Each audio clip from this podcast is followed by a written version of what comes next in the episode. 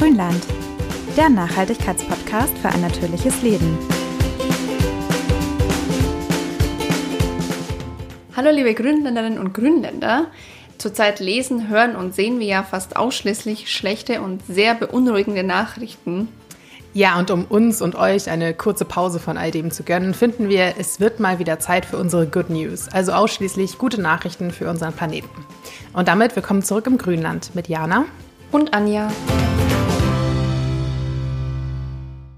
Ja, zurzeit ist ja einiges los und nichts sonderlich Erfreuliches. Klimakrise und Pandemie beschäftigen uns ja schon lange, aber Krieg in einem europäischen Nachbarland, das ist natürlich extrem schockierend und hält diese Tage viele von uns auch wach. In der letzten Folge hatten wir dazu nichts gesagt, denn die Folge war schon im Vorfeld aufgenommen worden. Aber jetzt sind wir mittendrin und können natürlich auch das als Podcast nicht mehr ignorieren. Wir hoffen, ihr gönnt euch aber regelmäßig Pausen von den Nachrichten und schafft es, die ersten schönen Frühlingstage zu genießen. Natürlich ist es wichtig, informiert zu sein, aber für die eigene mentale Gesundheit ist es eben auch wichtig, sich mit anderen Dingen auch noch zu beschäftigen und sich auch an diesen zu erfreuen. Denn nur so können wir den bevorstehenden Schwierigkeiten und Veränderungen auch mental stabil entgegentreten. Ja, genau so ist es. Um euch jetzt mal eine dieser Pausen zu gönnen und äh, euch ein bisschen aufzuheitern und Hoffnung zu machen, haben wir ein paar schöne Meldungen aus den letzten Monaten rausgesucht. Fangen wir gleich mal mit der ersten an. Wenn ihr jetzt viel draußen seid, ich glaube, Anja, wir beide sind ziemlich viel draußen zurzeit. Ja. bei, also bei dem Sonnenschein ist es ja fast kriminell, nicht rauszugehen, wenn mhm. man es irgendwie einrichten kann. Genau, dann könnt ihr momentan tatsächlich nicht nur die Sonne genießen, sondern auch etwas freier atmen. Denn die Luftqualität in Deutschland hat sich in den letzten Jahren deutlich verbessert. Das Umweltbundesamt hat gemeldet, dass die Grenzwerte für Stickoxid mittlerweile an fast allen Messstellen eingehalten werden und für Feinstaub sogar überall. Mhm. Wir wissen, vor einigen Jahren war das noch eine riesige Diskussion, ne? War ständig in den Medien. Und ja, dass jetzt weniger Stickstoffdioxid in der Luft ist, das ist vor allem technischen Verbesserungen bei Dieselfahrzeugen zu verdanken. Also echten Verbesserungen und nicht nur äh, irgendwelchen Fake-Programmierungen. Oh, höre ich da einen kleinen Seitenhieb Richtung Nein, Autoindustrie? Never, never. Wie doch nicht.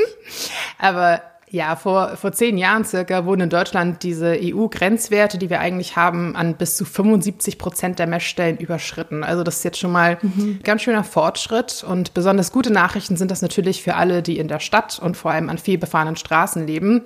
Also klar, Abgase sind trotzdem nicht schön, aber immerhin mittlerweile nicht mehr ganz so gesundheitsgefährdend. Tatsächlich hält der Präsident des Umweltbundesamts die aktuellen EU-Grenzwerte allerdings immer noch für zu niedrig und möchte sie weiter verschärfen. Momentan geht für Stickstoffdioxid nämlich noch der Wert, der von der Weltgesundheitsorganisation 2005 empfohlen wurde. Damals waren das noch 40 Mikrogramm pro Kubikmeter Luft.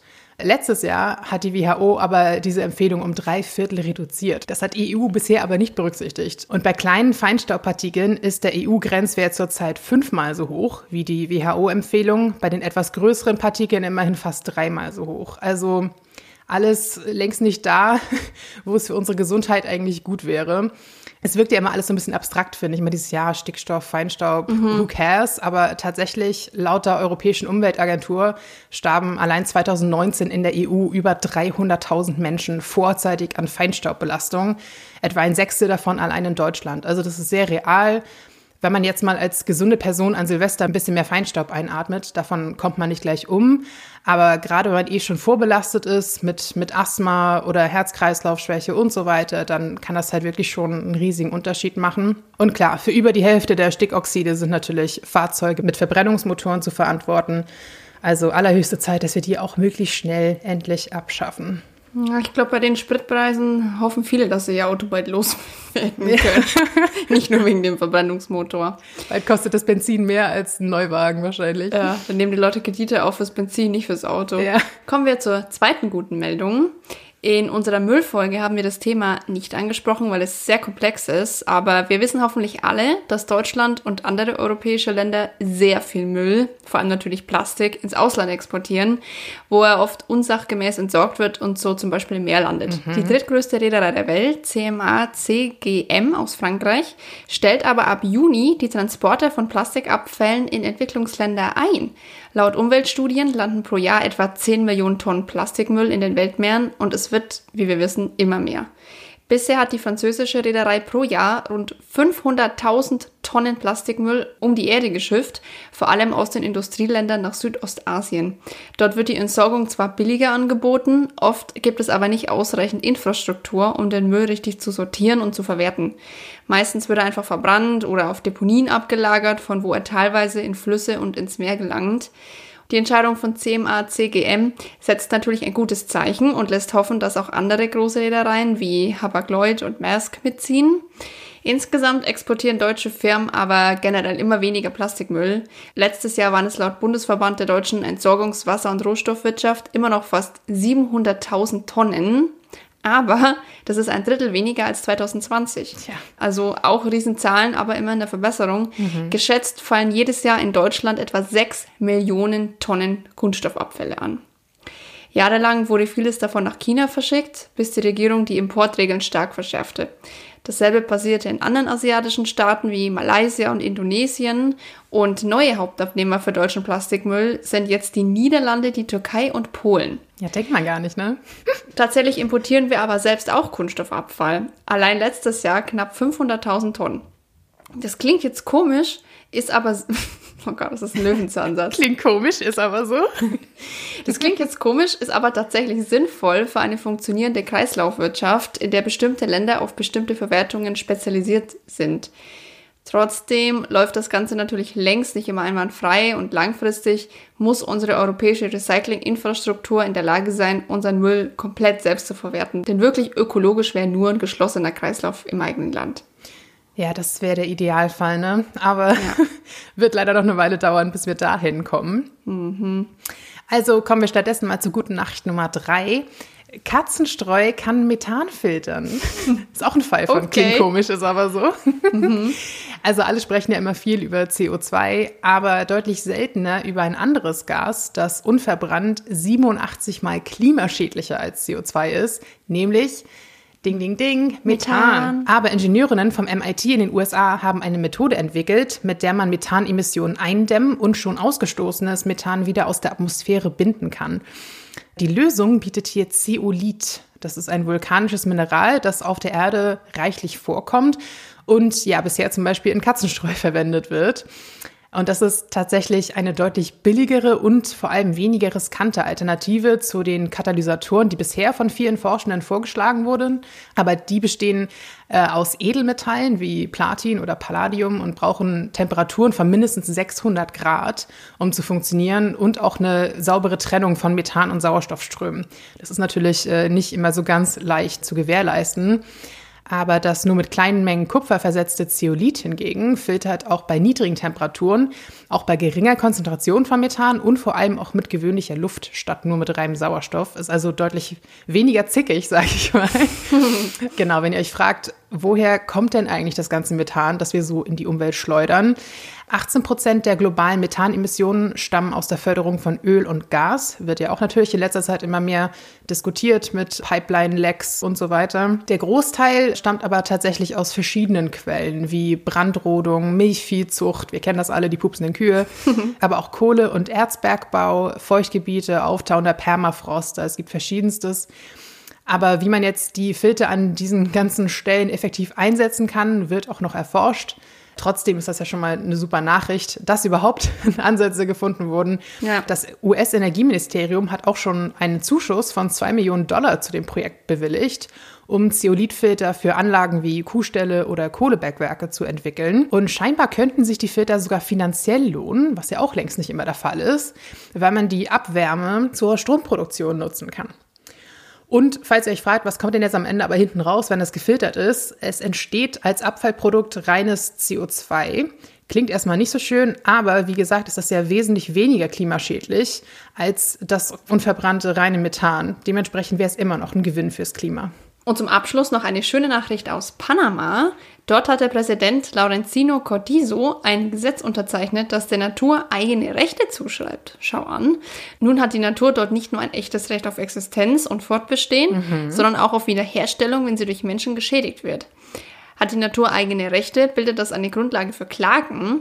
So wird es zum Beispiel einfacher, Umweltverschmutzung vor Gericht zu bringen. Ich kannte das bisher, dass zum Beispiel einzelne Flüsse solche Rechte haben, aber das auf die gesamte Natur auszuweiten, ist natürlich ein riesiger Fortschritt. Ähnliche Gesetze gibt es übrigens auch schon in anderen Staaten wie Mexiko, Bolivien und Neuseeland. Noch produziert Panama einen Großteil seiner Energie genau wie wir mit fossilen Brennstoffen, vor allem mit Öl. Bis 2030 sollen aber 15 Prozent der Energie nachhaltig gewonnen werden. Das neue Gesetz wird die Energiepolitik aber hoffentlich noch schneller weiter in Richtung erneuerbare Energien steuern. Ja. Oh, wie schön ist Panama. Oh. Oh. Ja, ja, stimmt. Obwohl sie ja da in dem Buch nie nach Panama gekommen sind, ne? Sind sie nicht am Nee. Ende wieder zu Hause angekommen und gesagt, Ja. haben gesagt, oh, wie schön das hier ist? Ja. Ja, das war ja die Quintessenz. Sie dachten, sie sind in Panama und fanden es dann so schön, dass sie dort geblieben sind. Süß. Ein bisschen doof, Ja. aber süß. Ja. Ich glaube nicht, dass mir das passieren könnte, dass ich in meiner Wohnung ankomme und denke, oh, Panama. Nein, Aber Nein. Kinderbücher müssen ja nicht immer logisch sein. eben, eben, eben. Es ist trotzdem ein Klassiker. Genau. Von Janosch übrigens, für die Leute, die sich jetzt fragen, wovon spreche ich denn da überhaupt gerade? Gott, gibt es irgendwelche Leute, die Janosch-Bücher nicht kennen? Das wäre ja verstörend. Na, ich glaube schon, doch. Ich glaube schon. Sind wir schon so alt, Anja? Ja, Oh Gott. ja.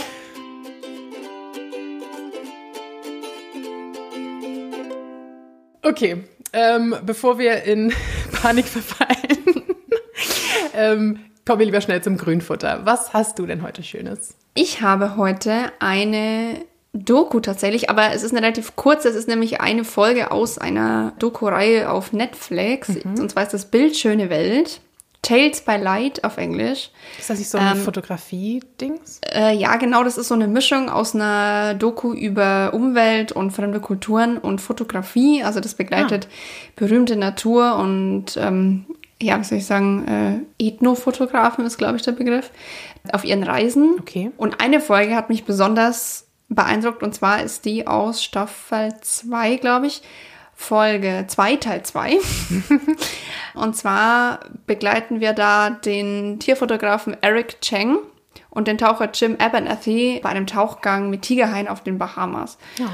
Und in dieser Region tauchen die zwei schon viele, viele Jahre und es geht inzwischen so weit, dass sich die Haie streicheln lassen. Oh, krass. Und das fand ich total verrückt. Ich habe sowas noch nie gesehen. Also diese Folge hat mich so beeindruckt. Ich habe meine ganzen Sachen weggelegt, Handy, äh, Tee, alles und habe da wie gebannt hingeguckt, weil ich das noch nie gesehen habe, dass Haie die Augen zumachen. Was hast du sowas schon mal gesehen? Wenn So du richtig genussvoll, oder? ja, so richtig genussvoll. Also die gehen, soweit ich das richtig gesehen habe, gehen die von unten zu. Also nicht wie bei uns die Augenlider von oben, sondern von unten. Okay. So ein weißes Häutchen. Und dann heben die so den Kopf hin. Die schwimmen inzwischen auch gezielt auf die Hände hin von den Zweien. Also streicheln mich, wie man das von Hunden und Katzen eigentlich Ja. nur kennt.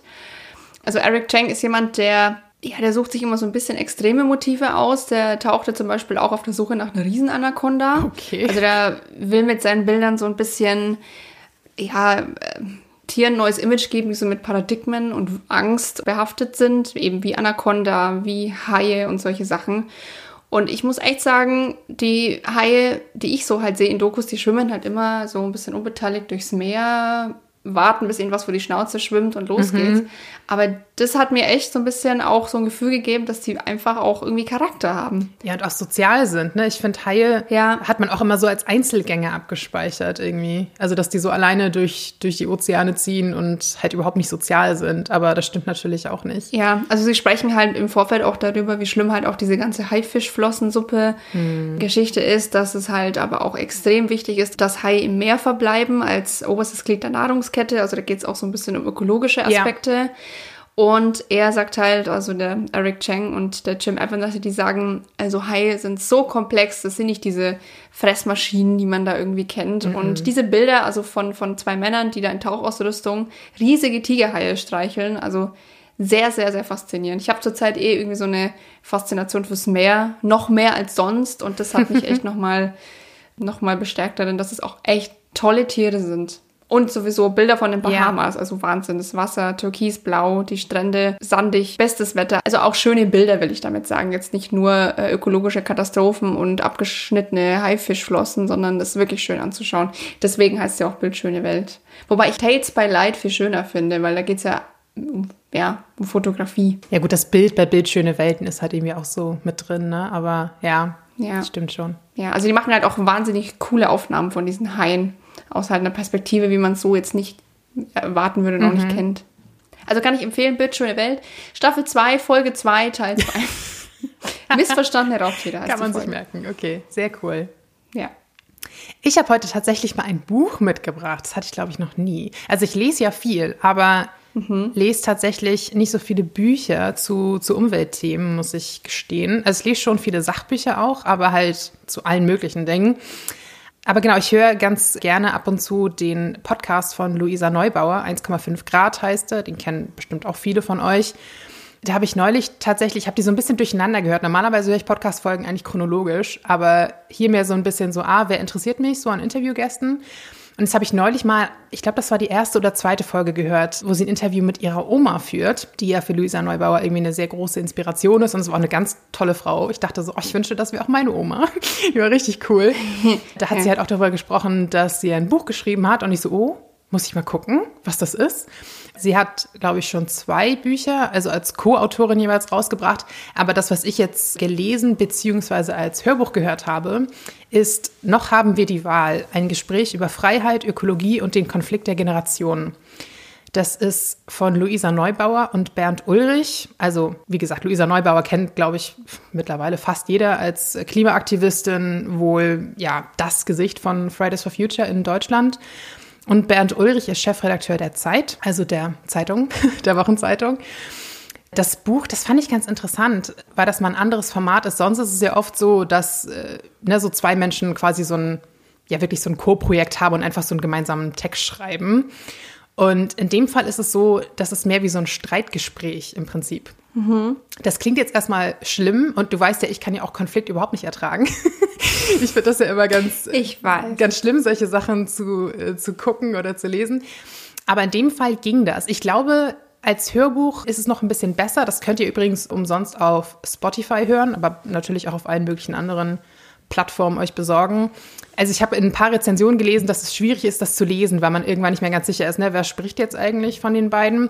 Und das Hörbuch ist halt von den beiden selbst gelesen, also dadurch wird das dann ein bisschen einfacher. Mhm. Aber es ist halt wirklich so ein, ja, so ein Streitgespräch. Also die schreien sich jetzt nicht an, aber es, es geht halt um diesen Konflikt wirklich zwischen den Generationen in erster Linie. Das ist ja auch im Titel. Und das ist halt auch was, womit viele von uns sich identifizieren können, glaube ich. Ne? Diese typischen Gespräche am Küchentisch mit den Eltern, irgendwie, wo man versucht, denen klarzumachen, so ja, eure Generation hat extrem mhm. viel zu mhm. verantworten. Ja. Das wird dann halt doch schnell ja oft irgendwie ein bisschen aufgeladen, ne? Und man macht sich halt irgendwie gegenseitig Vorwürfe oder versucht sich zu rechtfertigen und zu verteidigen. Und das findet hier in dem Buch auch statt, aber natürlich auf, auf hohem intellektuellem Niveau. Aber die sind halt auch nicht scheuen halt auch nicht davor zurück, ähm, mal zu sagen, hey, dem stimme ich jetzt gerade nicht zu oder das finde ich jetzt von dir ein bisschen überspitzt oder ne, das finde ich ein bisschen zu lasch oder keine Ahnung was, ich sehe das so und so. Und fand es echt äh, interessant. Also das ist jetzt keine super leichte Lektüre, obwohl ich das innerhalb von zwei, drei Tagen, glaube ich, gehört habe. Okay. Aber kommt auch mal ein bisschen darauf an, glaube ich, wie viel man sich schon mit dem Thema beschäftigt hat. Ne? Also wenn man jetzt noch relativ neu ist im Thema Klimakrise und mhm. so weiter, dann glaube ich, ist da schon sehr viel an Informationen drin, was natürlich auch gut ist. Also es ist sehr dicht, äh, sehr informationsreich. Ist das ein Wort? Informativ, wie auch immer. also ich, ich glaube, wir wissen, was du meinst. Ja, ich kannte schon natürlich vieles davon, aber habe schon einiges Neues gelernt, beziehungsweise man kriegt auch einfach ein paar Argumente an die Hand, wenn man mal wieder selbst irgendwie in diesen Gesprächen festhängt und versucht, sich halt zu rechtfertigen, beziehungsweise irgendwie seinen Standpunkt klar zu machen. Fand es auf jeden Fall sehr interessant und könnt ihr einfach mal reinhören. Also gerade wenn ihr umsonst das bekommt, sage ich mal, die ersten paar Kapitel mal hören, ob das was für euch ist. Aber ich fand's fand's wirklich gut. Mhm. Das klingt gut, so ein bisschen Informationsquelle und so ein so ein ja, Diskussionsteaching, ne? Im Umgang mit, mit ja. den älteren Generationen, finde ich cool. Ist natürlich letztendlich trotzdem aus der Sicht ne, zweier privilegierter weißer Menschen. Ja. Deswegen habe ich dem Ganzen letztendlich auch vier Sterne gegeben und keine fünf, weil ich finde, es ist halt schon immer noch eine limitierte Perspektive und manchmal, ne, obwohl die ja. natürlich auch versuchen, damit irgendwie bewusst, sage ich mal, umzugehen, klar, hängen, hängen einfach so die Privilegien raus. Das lässt sich ja gar nicht vermeiden, so wie sie aufgewachsen sind, wie wir beide ja auch aufgewachsen sind. Ja. Also manchmal fehlt mir da noch so ein bisschen eine, eine Outsider-Perspektive quasi. Aber trotzdem auf jeden Fall spannend. Ich habe auch schon oft darüber nachgedacht, dass wir echt mal eine Podcast-Folge machen sollten über Klimaschutz und Umweltschutz vor sozialen Fragen. Würde mich mal interessieren, ob euch sowas interessieren würde, ob ihr sowas hören würdet, also wie Klimaschutz funktionieren kann in weniger privilegierten Ländern, Gesellschaftsschichten und so weiter, wie man da mhm. die passenden Narrative irgendwie formuliert für diese Leute. Ich habe da letztens auch eine Podcast-Folge dazu gehört, auch so ein, so ein Meerespodcast, wo die gesagt haben, dass das für manche Länder halt einfach gar nicht relevant ist, weil die Leute ganz andere Probleme haben. Und wir hier natürlich auch in diesem Podcast, muss man ja ganz klar sagen, eine, ja, privilegierte Sichtweise einnehmen, indem wir sagen, unser Alltag ist so easygoing, da können wir auch noch ein bisschen Umweltschutz reinschmuggeln. Ne? Klar, also zum einen das und zum anderen läuft es ja oft daraus hinauf, dass wir andere Länder für unsere Fehler verantwortlich machen wollen. Ne? Ja, also, genau. dass du jetzt irgendwie eine Afrikanerin in einem kleinen Dorf vorwirfst, dass sie sechs Kinder hat oder so, wo du denkst, ja, aber sie hat immer noch einen massiv kleineren CO2-Abdruck als wir alle hier. Und äh, nur mhm. weil wir irgendwie die Welt verschmutzen, müssen dafür Leute an anderen Orten, die damit eigentlich nichts zu tun haben, die eh schon darunter leiden müssen, äh, jetzt nicht auch noch äh, sich sonst wie reinhängen in irgendwelche Maßnahmen, die wir hier drüben in Industrienationen einfach viel leichter umsetzen können. Ne? Also ja. genau, da gehört schon viel dazu. Also wenn euch das Thema interessiert, sagt uns Bescheid, dann können wir uns da mal mehr reinlesen, beziehungsweise irgendwelche coolen Gäste raussuchen. Mhm. Es geht halt auch, in dem Buch sprechen sie auch natürlich über Intersektionalität, ne? Also dass es darum geht, dass das Patriarchat zum Beispiel und äh, die Klimakrise halt auch zusammenhängen. Also, dass wir eine ja. Welt haben, die einfach von, von weißen Männern geschaffen wurde. Und das natürlich auch einen riesen Einfluss darauf hat, wie wir mit dem Klima umgehen und so weiter. Also da es ist es extrem komplex, das Ganze. Mhm. Aber umso wichtiger, ja. dass man ab und zu mal zumindest den Versuch unternimmt, das ein bisschen aufzuschlüsseln und Lösungen zu finden. Absolut. Und der Dialog mit den Generationen ist ja auch so, so wichtig, gerade in dem Zusammenhang. Aber apropos, ja. apropos alte weiße Männer, da will ich mal ganz kurz das Grünfutter noch erweitern, ähm, um den Bogen zum Anfang zu spannen. Ich meine, wir können es einfach nicht ausklammern. Die Informationsflut jetzt auch zu, zur Ukraine und zu Russland ist ja enorm. Und man hat ja irgendwie das Gefühl, okay, wo kriege ich jetzt da eigentlich meine Infos her, damit ich nicht wie ein totaler Trottel dastehe, mein Social Media brauchen wir nicht drüber reden, die machen gerade ganz komische Dinge, was diesen Krieg betrifft. Mhm. Ähm, aber falls euch die Hintergründe interessieren, habe ich Jana auch schon empfohlen, du hast die Folgen, glaube ich, auch schon angehört. Die beiden Folgen zu dem Thema bei Lanz und Brecht, das ist ja auch ein sehr erfolgreicher Podcast, der eigentlich keine Werbung mehr braucht. Aber ich muss sagen, ähm, ich mochte den in dem Zusammenhang ganz gerne, weil er so ein bisschen die Hintergründe mhm. darstellt. Also wie, wie kam es dazu, was ist die aktuelle Situation, so ein bisschen Ausblick gibt, welche Möglichkeiten bestehen, äh, ist das ein hoffnungsvoller Ausgang, nicht so hoffnungsvoll. Also wenn ihr da so einen Rundumschlag haben wollt, wo, worüber sprechen wir hier gerade, kann ich diese zwei Folgen sehr empfehlen. Natürlich sind es auch meinungsgeladene Folgen bei denen. Also mhm. da kommt viel Info rein, die aber natürlich sofort bewertet wird. Das ist jetzt auch keine neutrale Sichtweise auf diese Geschichte. Aber ich finde sie ganz gut, um zumindest mal zu wissen, wo befinden wir ja. uns hier eigentlich gerade. Verlinken wir euch auch noch, weil das natürlich auch was ist, was uns gerade umtreibt und so schön gut News sind. So ganz äh, blind kann man natürlich da nicht reingehen. Hört es euch an, dann seid ihr da, glaube ich, auch mal ganz gut bedient. Ja, ich persönlich höre ja eigentlich wirklich jeden Tag zweimal. Also es kommt immer einmal morgens eine Folge und nachmittags den Was jetzt Podcast von Zeit Online. Mhm. Den kann ich auch sehr empfehlen, denn ich finde, man kann, klar, rein hypothetisch kann man wirklich den kompletten Tag nur Nachrichten gucken, aber ich finde, das ist halt irgendwann auch wirklich nicht mehr sinnvoll und man tut sich diese ganzen Bilder an, für was so. Und da finde ich, bekommt man in dem Podcast, wenn ihr sagt, ich mag das auch alles nicht mehr sehen und nicht den ganzen Tag äh, mich damit beschäftigen, kriegt man immer ganz gute Zusammenfassung halt zu den aktuellen mhm. Entwicklungen. Die haben auch immer sehr, sehr viele Interviews halt äh, mit äh, ja, ihren eigenen Leuten oder halt Freien vor Ort oder halt auch wirklich Ukrainerinnen, Ukrainern und so weiter. Also den kann ich sonst auch empfehlen. Ich glaube, diese zusammenfassenden Nachrichten sind, glaube ich, im Moment sinnvoller, als jede kleinste Neuigkeit da irgendwie aufzunehmen, weil da, glaube ich, ja. findet so ein, so ein Schwerpunktsverlagerung statt, dass man sich so auf Kleinigkeiten einschießt, dass man das große Ganze gar nicht mehr sieht. Also mir geht es zumindest so. Ja, ich finde auch. Und irgendwann denkst du auch so, okay, das habe ich jetzt irgendwie schon fünfmal gehört. Das bringt mich einfach mhm. nicht weiter, als dass, ich, als dass es mich halt runterzieht. Und natürlich ist es ganz normal, glaube ich, dass wir uns alle viel damit beschäftigen und dass es einen auch emotional natürlich berührt. Das wäre ja auch schlimm, wenn nicht. Aber äh, ja, man muss halt irgendwie auch eine richtige Balance finden, um sich selbst wirklich auch mental gesund zu halten in dieser Zeit, glaube ich. Ja, absolut. Ja, dann war es das an dieser Stelle von uns. Wir hören uns in zwei Wochen wieder, so ihr mögt. Und bis dahin wünschen wir euch noch eine, eine gute, kann man gerade eine gute Woche wünschen? Ich glaube schon. Ja. Man sollte sich auch eine gute Woche wünschen jetzt mal, oder? Oder gute zwei Wochen. Dann hören wir uns da wieder. Macht's gut, bis dann. Bis dann, ciao.